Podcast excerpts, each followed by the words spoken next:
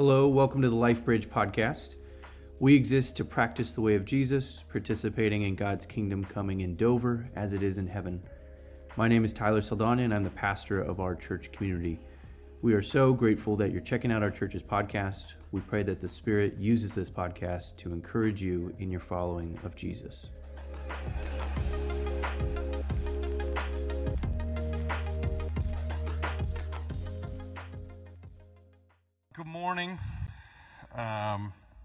To be with you guys.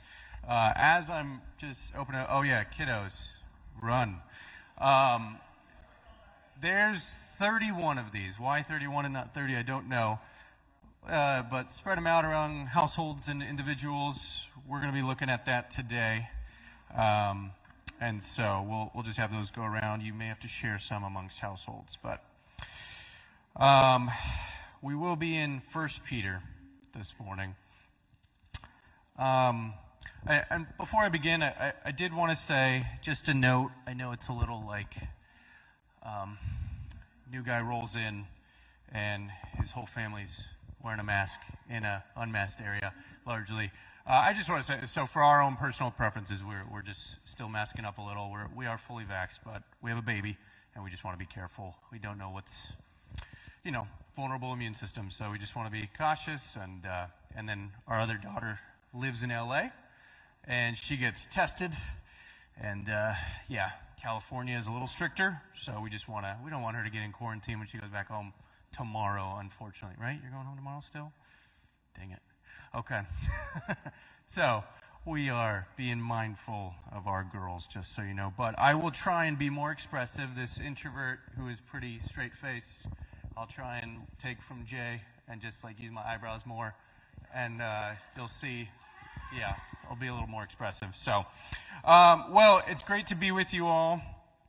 When I began applying to churches back in April, towards the end of April, um, it was within a few weeks that I got in contact with Matt Hampshire. And while the church I was interviewing for at that time, um, we did, I think we did like an hour. And um, at the very end, Matt told me, well, the job's pretty much taken. And uh, I was bummed because uh, I really liked Matt and I really liked the network. And it's okay. Not to put you on blast, Matt. Um, but we still wanted to talk about um, potential future work together, and I, I was really intrigued. Um, and so in the coming weeks, I continued to bug Matt, probably weekly with an email, probably too much. Um, but it, it, eventually opened up this opportunity to start talking with the search committee here. And uh, that's how we came in contact. And then as I began interviewing for other positions, I, our family, we started writing on post it notes the church, the location, and the role of uh, churches that I was actually interviewing with and put them on the fridge so we could be praying for throughout the day and week. And then every Sabbath we'd pray together uh, as a family uh, as our concluding the Sabbath together on, uh, well, we Sabbath on Sunday nights back in PNW, but we'll see. We'll see now. TBD. But regardless, we would ask for God's will to happen, for clarity for both parties, and for Him to call the woman or man of God that He desired to lead the said church that we were interviewing for. And uh, while I was interviewing in places more similar to the areas I'm from on the West Coast, believe it or not, I, yeah, obviously I, I, probably stick out a little here. Um, and you'll learn more about that, this hybrid, previous, previously Prius driving vegetarian. Um, type guy. Uh, I'm not a vegetarian anymore, but that's a different thing. But still, uh, you'll, con- you'll continue to learn ways that I probably stick out from Tuscarawas County. I've, ter- I've heard you just say it fast, and no one can really say it correctly, right? Uh, Tuscarawas. Um, so, anyways, um, while we were interviewing for places like that, I continued to tell my wife, uh, I know this may be weird, but I, I think I like Ohio the most. And I won't say her reaction, but I think she was a little like, really? Um, uh, coming from California and then being in Seattle for six years, and, and yeah. So, um, and I'm not, not to offend you, again, it's just, I'm obviously different. Um, and it's okay. I think that's okay, though. I think that's a beautiful picture of the church. Perhaps we're too divided uh, and spread out among, among our land. But one by one, the post it notes began to be peeled off our refrigerator as God either shut doors or we just didn't feel good about an opportunity. And even though, as we're packing up our condo at the end of July and early August, we still had three or four on the fridge, I think, at that point. Uh, I kept one because I was pretty certain. And we left the PNW. We, we moved our daughter down to California, and then we came out here for the final interview. But I kept one post it note, and uh, I put it at the front of my Bible to be praying for it, and it was you guys. Um, and here we are. So I want to thank you guys for voting to call me as the next pastor of LifeBridge. Uh, I'm really, really eager, really excited to be here, and um, yeah, it's it's a joy, it's a privilege, it's overwhelming, it's it's everything. So all the emotions in a blender. But God has brought our family on quite a journey to get to this point. Uh, even just in the last few months, I think we did 30 some days in a hotel, 15 hotels uh, 11 states, Aaron, 11 or 12 states, uh, and, and then we stayed with family for three or four weeks. It's just been, it's been a lot. It's grateful to get into our home um, and, and get on our own mattress. And uh, yeah, especially me who doesn't like staying anywhere but my bed. So I'm grateful to be here. But no, um, I do want to thank, before I begin, my three girls. Uh, thank you for just all the love, support, and grace that you've extended to me over the years as I've tried to listen to, obey, and pursue God's call in my life to be a minister of the gospel. Uh, you've experienced my faith and frustrations, my joy and my shame, usually the latter more.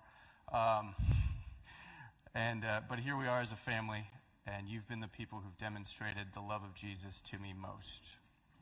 So, for that and so much more, I'm grateful to you and to God for the gift that each of you is to me. I'm really the man I am today uh, and will continue to be the man I am tomorrow, largely because of the way the Holy Spirit's used you in my life and shaped our family together over the past few years. So, thank you. And uh, I think we should clap for them because I wouldn't be here without them. So, all right. So, this morning we're looking at the first letter of St. Peter. I'm going to give you some context for the letter. Then we'll actually read the letter in its entirety. Have we ever done this with an epistle? Have we ever, like, as a church, read the whole thing together? We're going to do that today. Because back in the day, that's how this was done. Uh, we're not going to do that, obviously, with every book, because some books would take a couple hours. Um, but with smaller letters, when we can, I think it's valuable for us to hear it the way it was originally intended to be heard. So I'm actually not going to say a lot today uh, aside from I'm going to let the scriptures speak for themselves. But I did want to give you guys, I'm using the NRSV, and I just find it more helpful if we're using the same translation. So I'm, that's why I printed those out for you. Not, it's not that I'm doubting that you don't bring your Bibles. By the way, bring your Bibles. Bring your Bibles to church. Um, but here we go. So, the NRSV, yeah, the New Revised Standard Version. Um, the Catholic version on the Bible app is the same thing. It just has the the um, Septuagint. So, yeah. Um, then, well, yeah, we're going to read it in, in its entirety, and then I'm going to close with a few remarks as well as a road mark, a roadmap of where we're going the next few weeks. So, first off, who's Peter? Originally, his name is Simon Bar Jonah. Interesting name. Uh, he's nicknamed Rock by Jesus. Jesus thought he was cool enough to give him a nickname. That's pretty, I think that's pretty cool. And it's called the Rock. So he's the original Rock, not Dwayne the Rock Johnson. Peter is the rock, aka Cephas, or in Greek it's Petros, which is where we get the name Peter. He's a fisherman from a city called Bethsaida, which literally means, uh, I think it's a, a town of fishermen, a town of hunting, a town of fishing. But we know it's fishing. So he's called by Jesus to follow him as one of his 12, but also within Jesus' 12, he's one of the core three with Jesus. So he's even on Jesus' inner circle, which is um, pretty good with, with the brothers James and John. And if we've watched, have we seen the show The Chosen so far? Some of us? Yeah, it's, it's been really shed, filling in some color. Um, I know some of it's not, I, you know, they take some fictional liberties but, and storytelling liberties, but it's been pretty cool. And I don't know about you, but as I read this and see Peter now in the scriptures, I, I only see that actor and I only see that Jesus now, which is pretty funny. Um, but, anyways, he's an apostle and a leader of the early church in Jerusalem When was this written? Likely the end of the 50s or early 60s, uh, and not 19. We're talking AD or ACE, whatever you use. Uh, but basically, it's approaching Nero's persecution. And if we're unfamiliar with Nero, he's a, he's a Roman emperor that's about to bring, wreak havoc on, um, in particular, the rise of the early church in the first century. Uh, and so the church is about to experience, or they may even be in the midst of experience, experiencing not just cultural outcasts, probably more like what we might say we are today, uh, in particular where I'm from on the coast. Um, but I'd say even more so, they're, they're getting killed. They're getting imprisoned. They're, they're getting cast out. Uh, their livelihood is gone. Their families are being broken up. That type of, little more think what's going on in the Middle East right now type of feel. So while we may have strands that we can sort of relate to, we, we are different. We are experiencing different things than what they are. But this is why we can understand he uses the word Babylon in here. He refers to Babylon. It's just kind of a, a knock on the Roman Empire, meaning it's this empire that is obviously in opposition to the kingdom of God. And so we're going we're gonna see Babylon being used in here. Uh, who is Peter writing to? He's writing to the church in the western, northern, and central Asia Minor, which is it's, it's modern day Turkey. It's right around the sea over there. And the audience, we really don't know. It could be both Jewish Christians or Gentile Christians or a mix. We really don't know. Uh, there's reason to suggest all the theories, and so we're just going to work with all of them. But understanding who it's written to, it'd be like if we only had the audio of one phone call and we had no idea on the other end. Or if you're reading an iMessage and you only have like someone's gray bubbles, but you don't have their blue bubbles, and you're trying to fill in the blanks, and you're like, you don't even know who they're sending to. We don't know, but it, it's helpful to try and understand this stuff so we can get, put together the conversation more, understand the context, take out the principles, and apply it. Make sense? That's why context, we use the phrase in, in Scripture, uh, in interpreting the Scriptures, context is king. We got to understand the context. If you were to say, Have you ever seen Star Wars? Well, I know the line, Luke, where, Luke, I'm your father. If that's all you know, you don't know what Star Wars is about. Aside from that, but I mean, what else do you get? Or like if you only knew Lord of the Rings, the line, one line, my precious. Like, you're not going to know what the movie's about or the books are about. There's, there's so much more context to that story. So, that's why we get this information. The last thing what's the genre and purpose? Obviously, it's a letter, but more specifically, it's what's called a diaspora epistle, a diaspora letter, which, uh, according to Karen H. Jobes, she's a phenomenal New Testament scholar, she wrote that a diaspora letter was written by a recognized spiritual authority who urges a distinctive and holy way of life for those living in a, in a society not conducive to it. So these people, if you're familiar with the book of Acts, Luke's account of, you know, right after the other side of the resurrection, Jesus ascends, the Holy Spirit drops. I shouldn't have said drops. He, he fills, fills people, and um, the church starts booming, and then the persecution of a guy named Stephen. Hey, Rowan. Um, that's my daughter, of course. Um, and they, the early church eventually gets persecuted, and that's the way that God basically allows the church to get spread. Why? Because the church wasn't obeying his command to go. And so what happens? Well, they had to get persecuted in order to get them to move. It's kind of like an ant hill. We were an ant hill in the first few chapters of Acts, and God allowed persecution to come because the ants spread, and they finally did what he said in Acts 1:8. go take the gospel somewhere. And unfortunately, some of the ants got stepped on, and I'm not. Uh, don't take that as a that's a poor illustration on denouncing God's uh, care for people who actually got hurt, but that's anyways.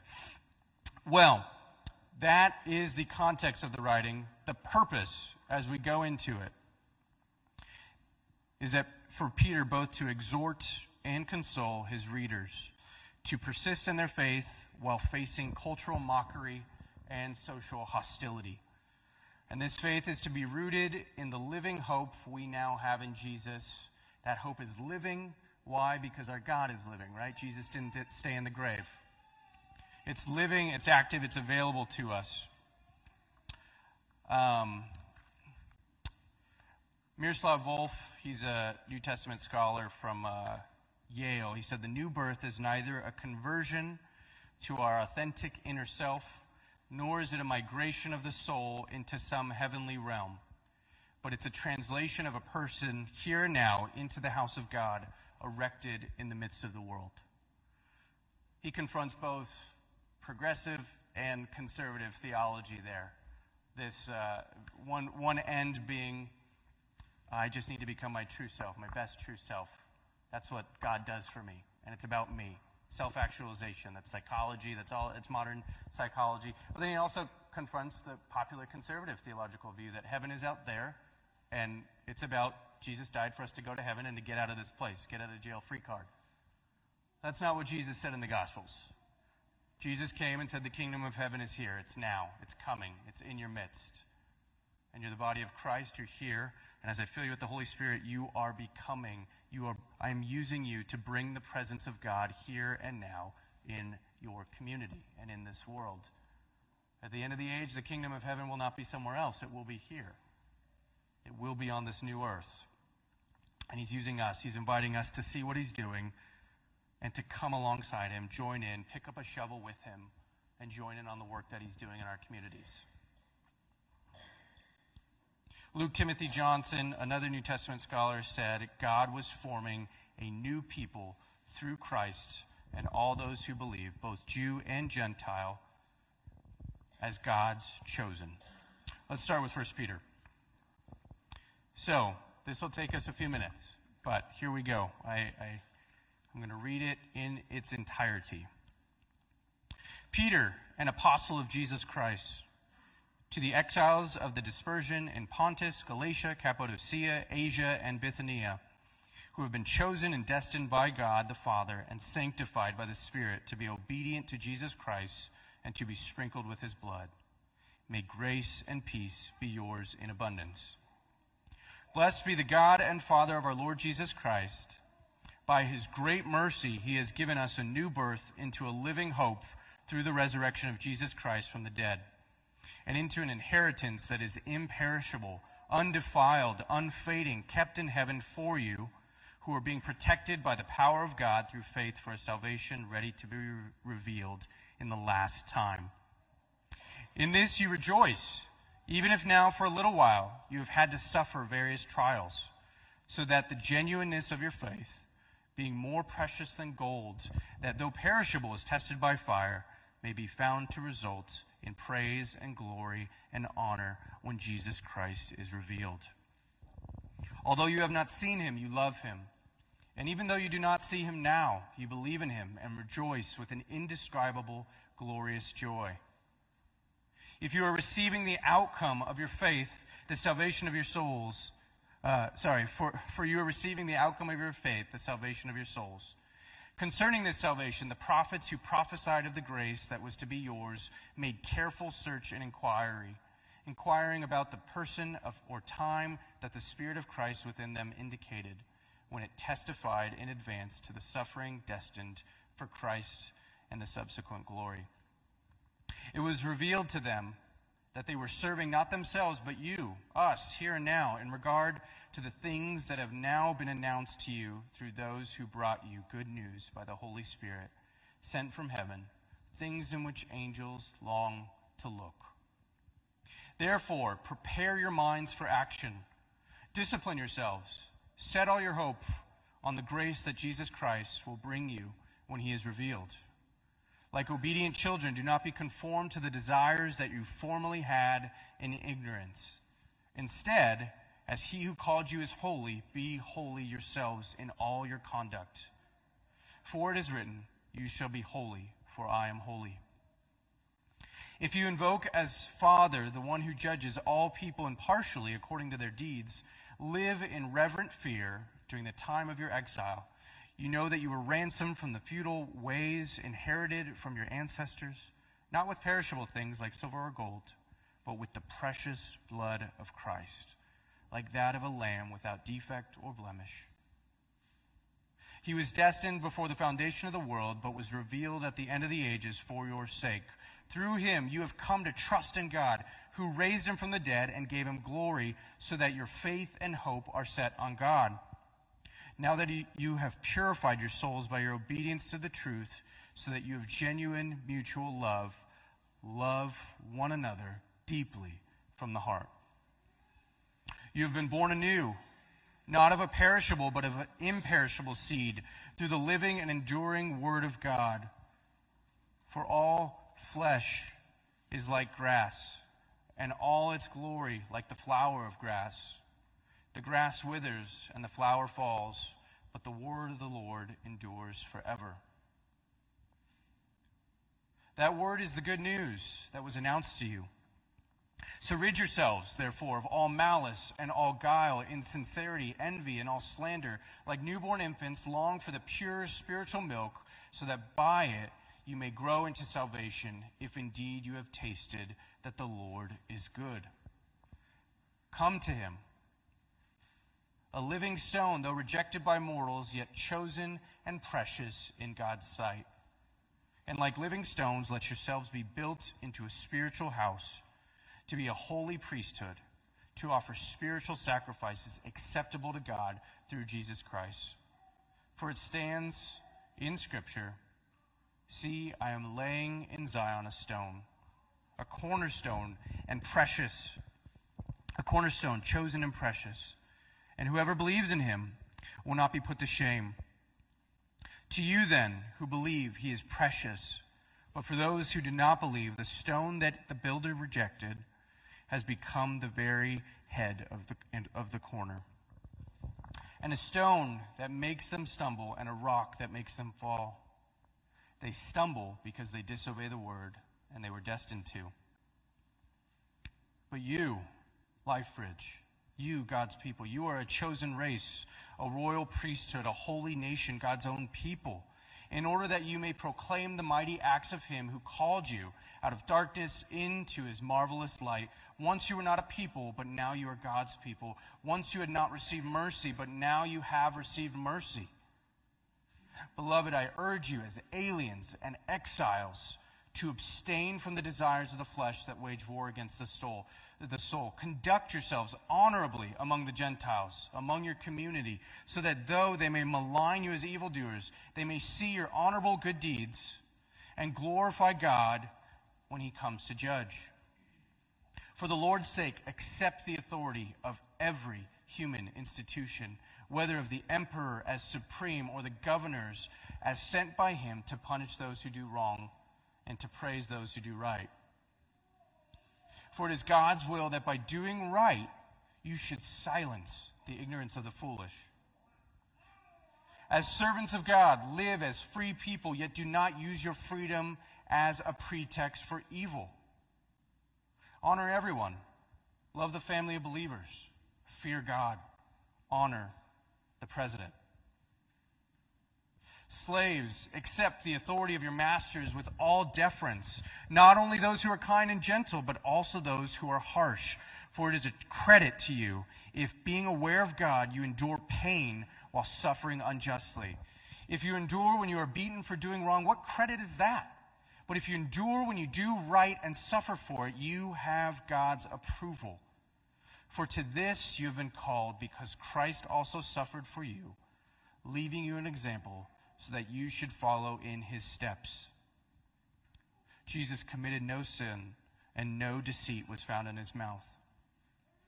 When he was abused, he did not return abuse. When he suffered, he did not threaten, but he entrusted himself to the one who judges justly. He himself bore our sins in his body on the cross, so that, free from sins, we might live for righteousness.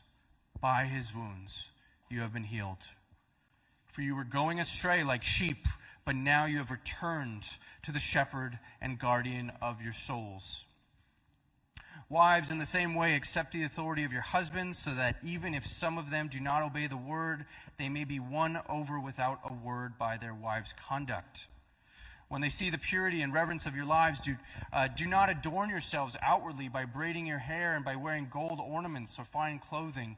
Rather, let your adornment be the inner self with the lasting beauty of a gentle and quiet spirit, which is very precious in God's sight.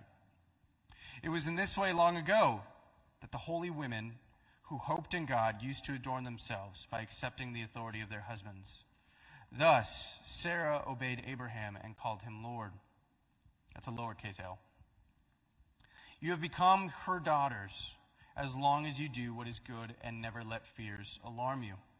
Husbands, in the same way, show consideration for your wives in your life together, paying honor to them as women, as the, as the weaker sex, since they too are also heirs of the gracious gift of life, so that nothing may hinder your prayers. Finally, all of you have unity of the Spirit, sympathy, love for one another, a tender heart, and a humble mind. Don't repay evil for evil or abuse for abuse, but on the contrary, repay with a blessing. It is for this that you were called, that you might inherit a blessing. For those who desire life and desire to see good days, let them keep their tongues from evil and their lips from speaking deceit. Let them turn away from evil and do good. Let them seek peace and pursue it. For the eyes of the Lord are on the righteous, and his ears are open to their prayer. But the face of the Lord is against those who do evil. Now, who will harm you if you are eager to do what is good? But even if you do suffer for doing what is right, you are blessed. Do not fear what they fear, and do not be intimidated. but in your hearts, sanctify Christ as Lord. Always be ready to make your defense to anyone who demands from you an accounting for the hope that is in you, yet do it with gentleness and reverence. Keep your conscience clear, so that when you are maligned, those who abuse you for your good conduct in Christ may be put to shame. For it is better to suffer for doing good, if suffering should be God's will, than to suffer for doing evil. For Christ also suffered for sins once for all, the righteous for the unrighteous, in order to bring you to God. He was put to death in the flesh, but made alive in the spirit, in which also he went and made a proclamation to the spirits in prison who in former times did not obey when God waited patiently in the days of Noah during the building of the ark, in which a few, that is, eight persons, were saved through water. And baptism, which this prefigured, now saves you, not as a removal of dirt from the body, but as an appeal to God for a good conscience through the resurrection of Jesus Christ, who has gone into heaven and is at the right hand of God, with angels, authorities, and powers made subject to him. Since, therefore, Christ suffered in the flesh, arm yourselves with what? Also, with the same intention, for whoever has suffered in the flesh has finished with sin, so as to live for the rest of your earthly life, no longer by human desires, but by the will of God. You have already spent enough time in doing what the Gentiles like to do, living in licentiousness, passions, drunkenness, revels, carousing, and lawless idolatry. They are surprised that you no longer join them in the same excesses of dissipation, and so they blaspheme. They mock you, they make fun of you. But they will have to give an accounting to him who stands ready to judge the living and the dead. For this is the reason the gospel was proclaimed even to the dead, so that though they had been judged in the flesh as everyone is judged, they might live in the spirit as God does. The end of all things is near. Therefore, be serious and discipline yourselves for the sake of your prayers. Above all, maintain constant love for one another, for love covers a multitude of sins. Be hospitable to one another without complaining. Like good stewards of the manifold, uh, the manifold grace of God, serve one another with whatever gift each of you has received. Whoever speaks must do so as one speaking the very words of God. Whoever serves must do so with the strength that God supplies, so that God may be glorified in all things through Jesus Christ. To him belong the glory and the power forever and ever. Amen.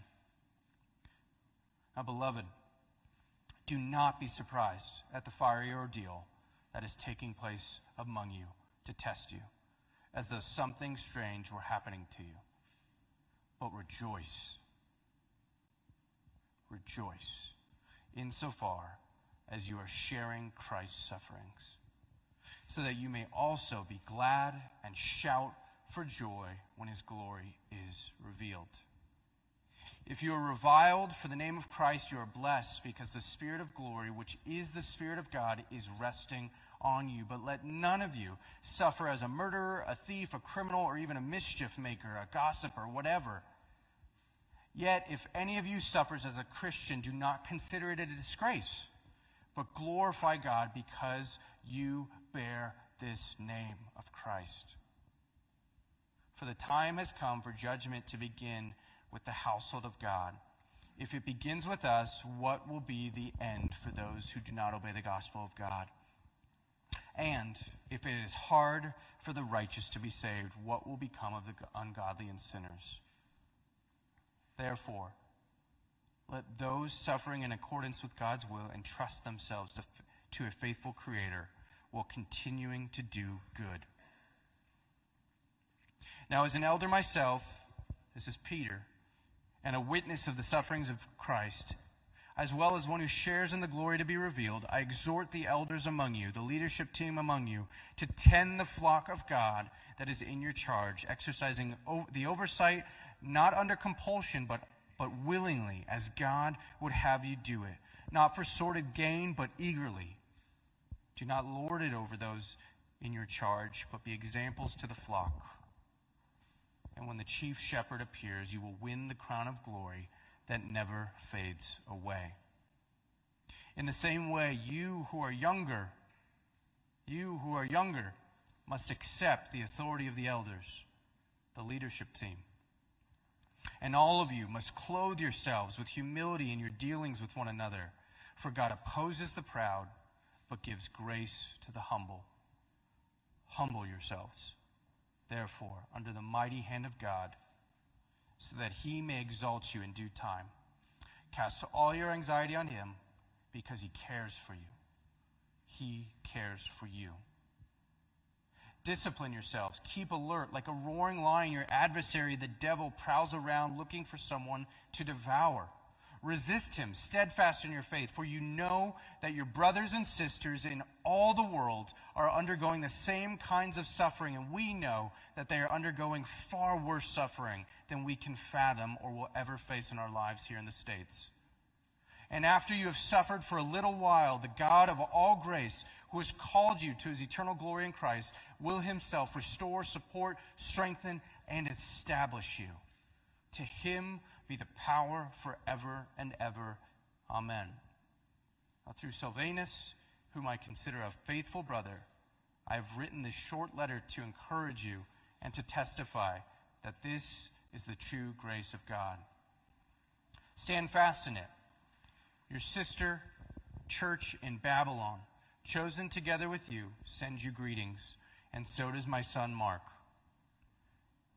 Greet one another with a kiss of love. Peace to all of you who are in Christ.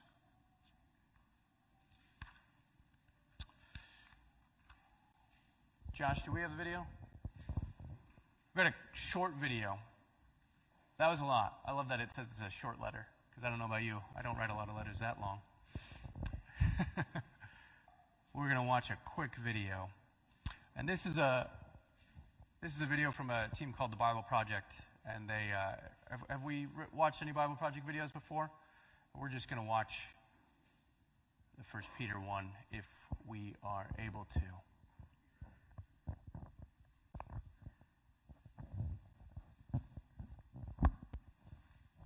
The first letter of Peter. His name was Shimon, or Simon, when he first became a follower of Jesus, and he was part of the inner circle of the twelve disciples. When he made his confession that Jesus was the Messiah, Jesus changed his name to Cephas, which is Aramaic for rock, which was later translated into Greek as Petros or Peter. Jesus promised that he would become a leader among the apostles to guide the messianic community in Jerusalem through its earliest years.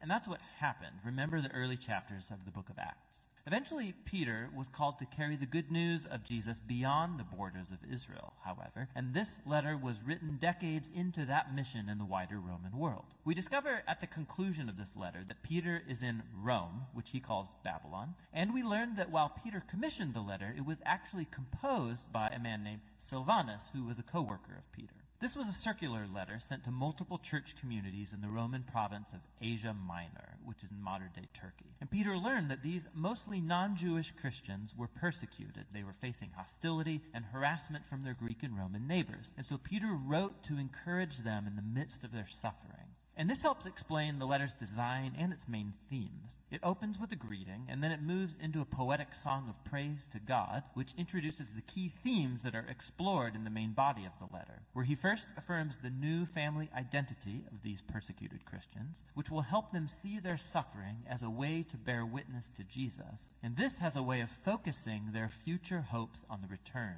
of Jesus. Let's dive in. You'll just see how all the pieces work together. So Peter opens by greeting these churches as the chosen people of God who are exiled around the world. Now, Peter makes clear throughout the letter that these Christians he's writing to are Gentiles. But here he describes them with phrases from the Old Testament that describe how God chose the people of Israel, the family of Abraham, who was himself an exile and wanderer. This is a key strategy that Peter repeats through the whole letter. He wants these suffering non Jewish Christians to see that through Jesus they now belong to the family of Abraham. And so they're wandering exiles just like him, misunderstood, they're mistreated, and they're looking for their true home in the promised land. Peter continues this idea in the opening song. He praises God for causing people to be born again into a living hope through Jesus' resurrection and the power of the Spirit. God's inviting all people into a new family centered around Jesus, a family that has a new identity as God's beloved children and who have a new hope of a world reborn by God's love when Jesus returns as King.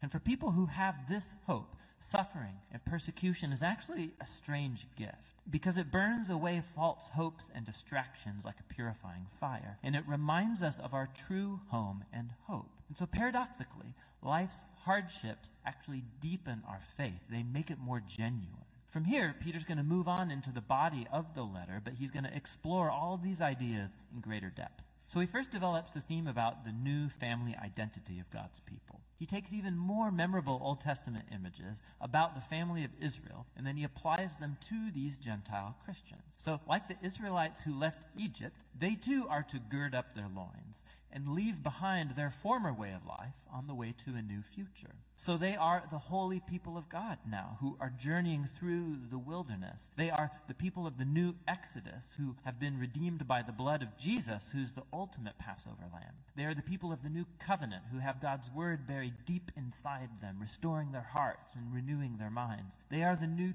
temple built on the foundation of Jesus himself. And they're the new kingdom of priests who are serving God as his representatives to the nations. Now, by applying all of these amazing images to these persecuted Gentile Christians, Peter is placing their suffering within a brand new story. And this leads into the next section. Their persecution can actually help bring clarity to their mission in the world, to bear witness to God's mercy among the nations. So Peter first encourages them to submit to Roman rule, even if it's oppressive. Yes, he acknowledges their persecution, their suffering is unjust. But violent resistance solves nothing, not to mention that it betrays the teachings of Jesus who loved his enemies instead of killing them. Peter then specifically highlights the very difficult situation that Christian slaves and wives faced when they lived in Roman households where the patriarch did not follow Jesus. The problem was that it was expected that everyone in the household would submit to and worship the patriarch's gods. And so Peter's aware that giving allegiance to Jesus will generate suspicion. So Peter says it's true. All Christians, including Roman wives and slaves, have been fully liberated by Jesus. But they are to demonstrate that freedom not through rebellion, but by resisting evil the same way Jesus did, through showing love and generosity to your enemies. And in homes where the husband is also a Christian, it's a different story. They are to treat their wives totally different from their Roman neighbors, regarding them as equals before God who are worthy of honor and respect. And Peter's hopeful that this imitation of Jesus' love and upside down kingdom will give power to their words as they bear witness to God's mercy and show people the beautiful truth about the way of Jesus. But Peter's also a realist. He knows that Christians will continue to be persecuted, and so he reminds them of their future vindication. He recalls how Jesus himself was unfairly persecuted and murdered by corrupt human powers, but in reality, he was dying for the sins of his enemies. And afterward, He was vindicated and given resurrection life by the Spirit. And now Jesus is exalted as king over all human and spiritual powers. Then Peter shows how baptism points to the vindication of Jesus' followers. So, like Noah, they've been saved through the waters, not as a magic ritual, but as a sacred symbol that shows their change of heart, their desire to be joined to Jesus in his death and his resurrection. And so now, even if they are murdered for following Jesus, their hope is in future vindication and exaltation alongside their king. Which leads Peter into the final movement. He recalls Jesus' words that his disciples should consider it an honor and joy to be persecuted just like he was. Peter then calls on church leaders to care for these suffering Christians and to show the same kind of servant leadership that Jesus did to his followers. And finally, Peter reminds these Christians about the real enemy that they are facing. This hostility isn't simply cultural or even political. There are dark forces of spiritual evil at work, inspiring hatred and violence, and they are to resist this evil by staying faithful to Jesus and his teachings and by anticipating his return and ultimate victory over such evil. Peter concludes with a prayer for divine strength, and he sends a greeting from the church in Rome, which he calls Babylon. Now, this is cool. Peter's adopting here the tradition of the Old Testament prophets, for whom the name Babylon became an archetype for any and every corrupt nation. And so Rome has become the new Babylon, and its empire is where God's people are now exiled from their true home in the renewed creation. Peter's first letter is a powerful reminder of Christian hope in the midst of suffering. God's people have been a misunderstood minority from the very beginning, and they should expect to face hostility because they've chosen to live under the rule of a different king, Jesus. However, persecution can become a strange gift to the church because it offers a chance to show others the surprising generosity and love of Jesus, which is fueled by the hope of his return. And that's what 1 Peter is all about.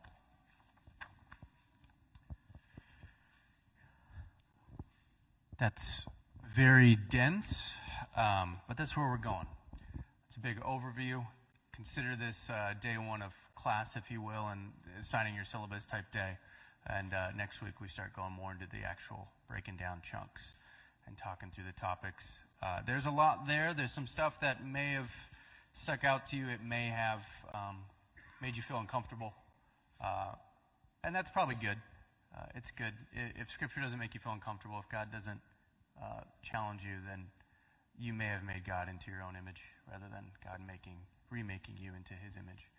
Uh, and so, but there are some things in there that I don't think are exactly what they mean. And this, this clarified some things, but we will dive into Peter. I, as I wrap up, uh, two of my favorite New Testament scholars, um, N.T. Wright and Michael F. Bird, they wrote this regarding Peter and what Peter is encouraging the early church for and for us now today. The church then is in a new phase of exile, somewhere between estranged from and despised by the culture makers. Yet Peter does not call the church to pout, plead victimization, and weaponize its grievances through political action. Peter calls on the church to be encouraged, to be strong, to follow Christ's example, who didn't seek political action and to resist the pagan culture. Beyond that, the church must demonstrate an attractive way of life, give no cause for retaliation, show respect to those in authority, and, when appropriate, bring the faith into expression within existing cultural forms. The mission of the church today then requires the tasks of resistance, apologetics, and contextualization.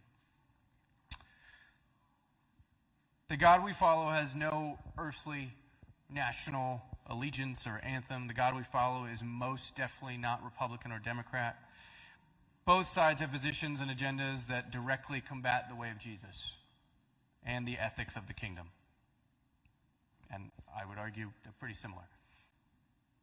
The God we follow takes no sides, even in, in more important conversations like iPhone versus Android or Apple versus PC or uh, Coke versus Pepsi. But if you use an Android or drink Pepsi, you're, you're wrong, and I'm praying for you. Um, I, I offer prayer for you after service, and all days I'll fast for you. Um,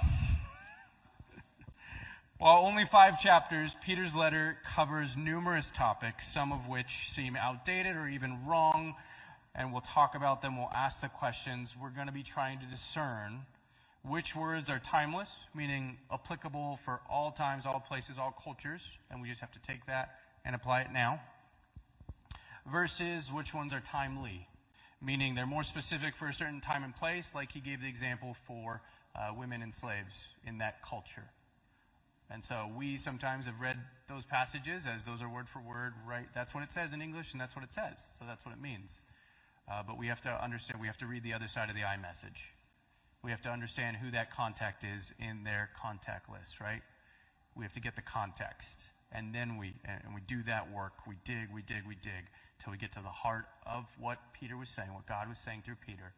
And then that's when we take the principle and are able to apply it to our families, our homes, our workplaces, whatever it may be. So that's the work we're going to be doing. Uh, and we're going to start that in 1 Peter. Uh, including today, we're going to take seven weeks, so uh, six more weeks after this, to work through Peter. We're aiming to conclude Sunday, November 21st, which is before Thanksgiving. Then, the Sunday after Thanksgiving, perfect timing, favorite time of the year, Advent begins uh, at the end of November. That's November 28th, and we'll go through uh, the, the, passages uh, for the Christian calendar year that year, and we'll go through the Advent season. But as we wrap up, and uh, I'm going to invite the band up. They're, they're, nodding. I think that's yes. Okay, yes. Uh, sorry. Still new to this. As we wrap up, what's a practice from the way of Jesus that will aid us in the coming weeks as we dig into this letter? The practice uh, this week, uh, it, it's funny, it's, it's just scripture. Read First Peter I encourage you to spend time, sit down again. Uh, so I, I, have three options for you. I, I, encourage you to read the scriptures. One, commit to prayerfully reading the letter at least once a week over the next seven weeks. I encourage you to do it. it yeah, well, immerse yourselves in the text. Uh, as the flavors of a tea bag steep, the longer it's sitting in that cup of hot water, so will, will Peter, the flavors of Peter, the truths of Peter, will steep in your souls, in your mind, as you let it dwell in you richly.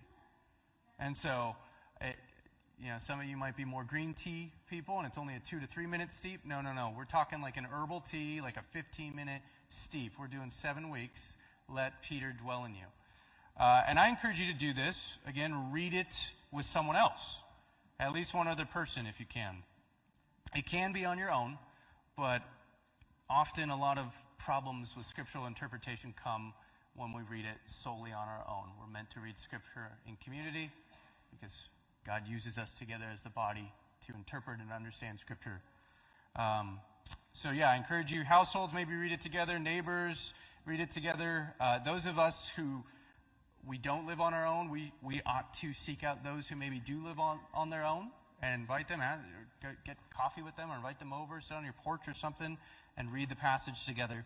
And then the third thing I encourage you each week, perhaps try a different translation.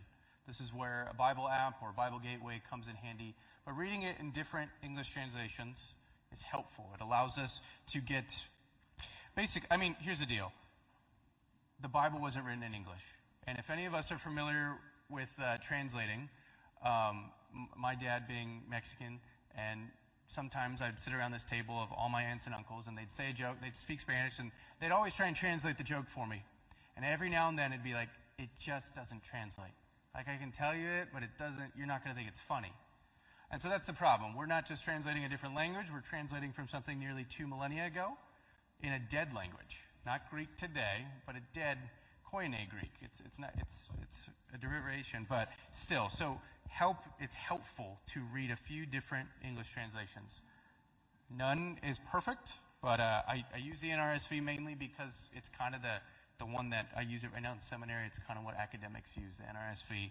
But we read from the message earlier this morning. That's a paraphrase. The NLT, the NIV, the CEV, the, the ESV, these are great ones to try out. But I encourage you, trying a different one every week will help.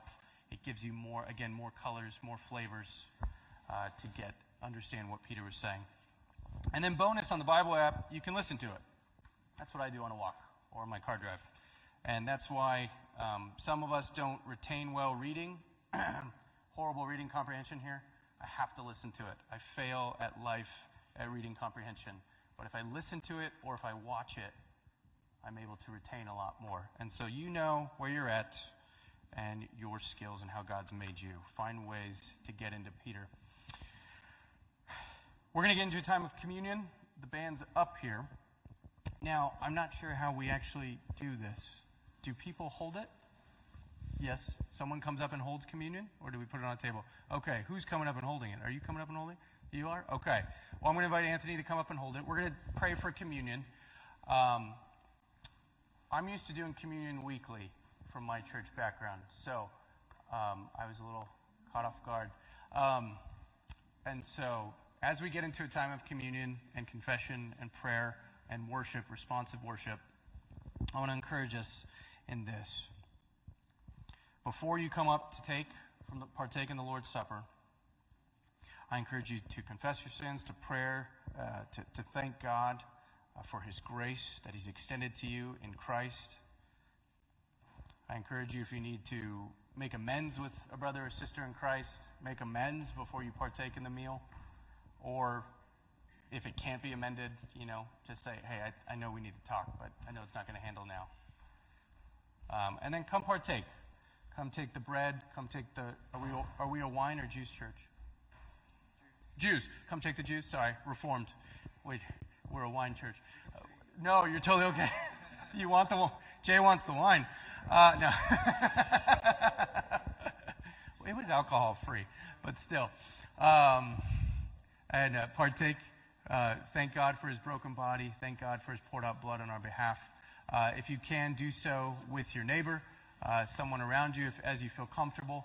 Uh, do so with families, do so with families, households, invite people in. Again, uh, the, the singles uh, and people who live on their own, us who are in households, uh, it's our joy to include each other. So don't let someone do this alone. This is a communal thing, it is communion, communion with our God and with each other.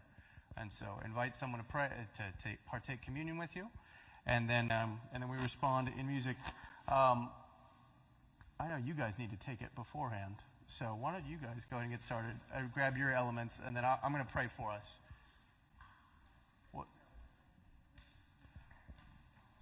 And I believe we have uh, over there, if you guys are uncomfortable grabbing the bread and juice, there's individual uh, bread and juice over there, little crackers packaged. So, all right, let's pray. Father, we thank you for today. Thank you for bringing our family here and for uh, LifeBridge uh, becoming our new church family. Uh, we thank you for just the joys of getting to know each other and, and exciting new seasons and um, funny little. Um, obviously, we didn't communicate about communion things, but we're family and there's grace. And so uh, we thank you for that. But more importantly, Father, we thank you for Jesus. We thank you for his broken body. We thank you for his poured out blood. We thank you that he was crushed so that we didn't have to. Uh, we thank you that his blood was poured out, that, that ours didn't have to be.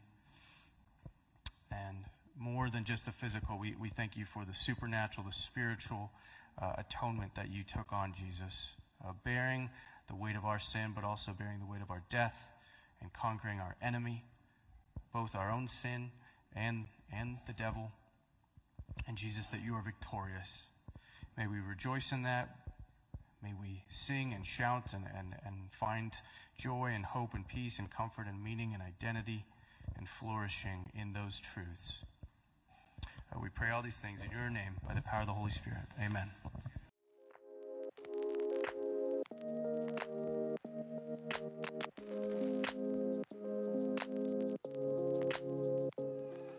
Thanks for tuning in to the LifeBridge podcast. For more information about our church, please visit lifebridgedover.org. There, you'll be able to find out more about the church community, our ministries, ways to get involved, recommended resources, and to give. Be sure to subscribe to receive new episodes directly into your podcast feed. While we are glad that you're checking out our podcast feed, we believe that the New Testament teaches that church worship is to be experienced weekly in person within your local church community. Thus, we encourage you to either join us in person for Sunday morning worship or to find and commit to a local gospel centered church community in your neighborhood. Thanks.